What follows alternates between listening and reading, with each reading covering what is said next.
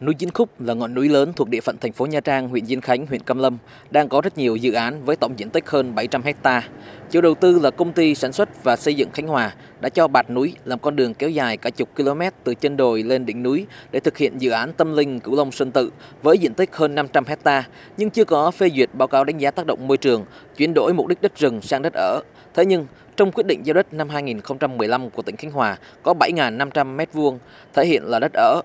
Phía dưới là dự án biệt thự sông núi Vĩnh Trung với diện tích gần 20 hecta. Đây là hai dự án có nhiều sai phạm về quản lý đất đai dẫn đến việc hai cựu chủ tịch Ủy ban nhân dân tỉnh Khánh Hòa là các ông Lê Đức Vinh, Nguyễn Chiến Thắng bị khởi tố.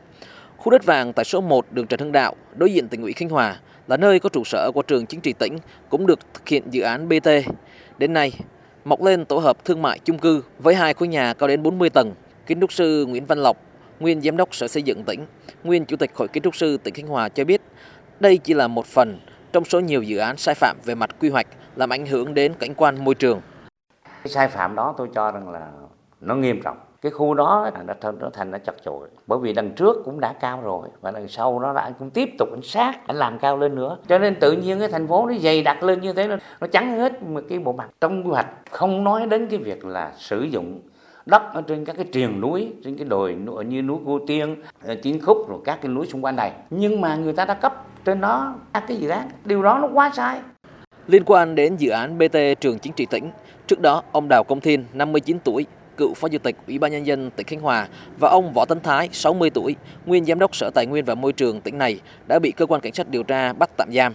Đây là dự án mà Ủy ban nhân dân tỉnh Khánh Hòa giao đất cho công ty Thanh Yến sử dụng không đúng quy hoạch, kế hoạch sử dụng đất, tỉnh không tổ chức đấu giá đất dẫn đến việc giá thu tiền sử dụng đất và cho thuê đất thực tế thấp hơn so với giá thị trường cùng thời điểm, gây thất thu lớn cho ngân sách. Trước khi bị bắt, ông Nguyễn Chiến Thắng cho biết giai đoạn thực hiện dự án, kinh tế Khánh Hòa khó khăn, ông luôn mong tạo được công an việc làm cho người dân và tăng thu ngân sách nên đã kêu gọi doanh nghiệp đầu tư phát triển kinh tế của địa phương. Ông Nguyễn Chiến Thắng cho biết, tỉnh Khánh Hòa đã mời thầu 3 lần, có hai doanh nghiệp muốn tham gia đầu tư, nhưng đến khi thẩm định năng lực thì chỉ có công ty Thanh Yến xin đầu tư. Mời thầu tới ba lần. Và những hồi đó chỉ có có hai nhà đầu tư đăng ký mà chỉ có một nhà đầu tư quan tâm. Thì như thế là theo nghị định 108 được phép chỉ định nhà đầu tư. Mà trước khi chỉ định thì anh phải xin ý kiến thường trực tỉnh ủy. Không có động cơ về cá nhân. Động cơ của anh là để làm cho tỉnh phát triển để dân Nha Trang Khánh Hòa này là có công việc làm. Đến nay, cơ quan cảnh sát điều tra, công an tỉnh Khánh Hòa đã khởi tố 3 vụ án liên quan đến đất đai, tài sản công tại tỉnh Khánh Hòa. Cùng với đó, 5 cựu quan chức đã bị khởi tố, bắt tạm giam. Đó là hai cựu chủ tịch Ủy ban nhân dân tỉnh Nguyễn Chiến Thắng, Lê Đức Vinh, ông Đào Công Thiên, cựu phó chủ tịch Ủy ban nhân dân tỉnh, ông Lê Mộng Điệp, nguyên giám đốc Sở Tài nguyên và Môi trường và ông Võ Tấn Thái, nguyên giám đốc Sở Tài nguyên và Môi trường. Cơ quan điều tra đang tiếp tục điều tra làm rõ các sai phạm. Ông Phạm Văn Chi, nguyên chủ tịch Ủy ban nhân dân tỉnh Khánh Hòa cho rằng các sai phạm của lãnh đạo tỉnh Khánh Hòa kéo dài từ năm 2011 đến năm 2018. Nhiều khu đất vàng bằng cách này cách khác đã được giao cho tư nhân không đấu thầu đấu giá dẫn đến thất thoát ngân sách nhà nước. Cái đó nó xuất phát từ cái chủ quan, có nghĩa là không thèm nghe cái kiến cấp dưới thì nó dẫn đến sai ta còn nếu cấp dưới có ý kiến rồi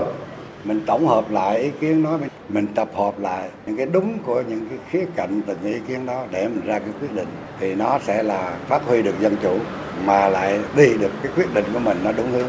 Ông Nguyễn Tấn Tuân, Chủ tịch Ủy ban nhân dân tỉnh Khánh Hòa cho biết, tỉnh đang tập trung khắc phục tồn tại thiếu sót mà các đoàn kiểm tra của Ủy ban kiểm tra Trung ương và thanh tra chính phủ đã chỉ ra. Bên cạnh việc điều tra, xử lý cán bộ sai phạm, thì nhiệm vụ quan trọng là thu hồi tài sản, ngân sách bị thất thoát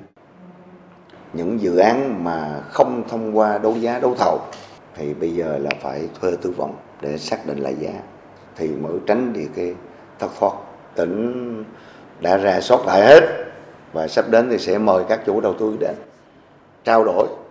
Vừa là đấu tranh và vừa là buộc các nhà đầu tư phải thực hiện nghĩa vụ tài chính. Thì hiện nay thì có một số doanh nghiệp thì người ta đồng ý, nhưng mà một số doanh nghiệp thì người ta vẫn chưa chấp nhận.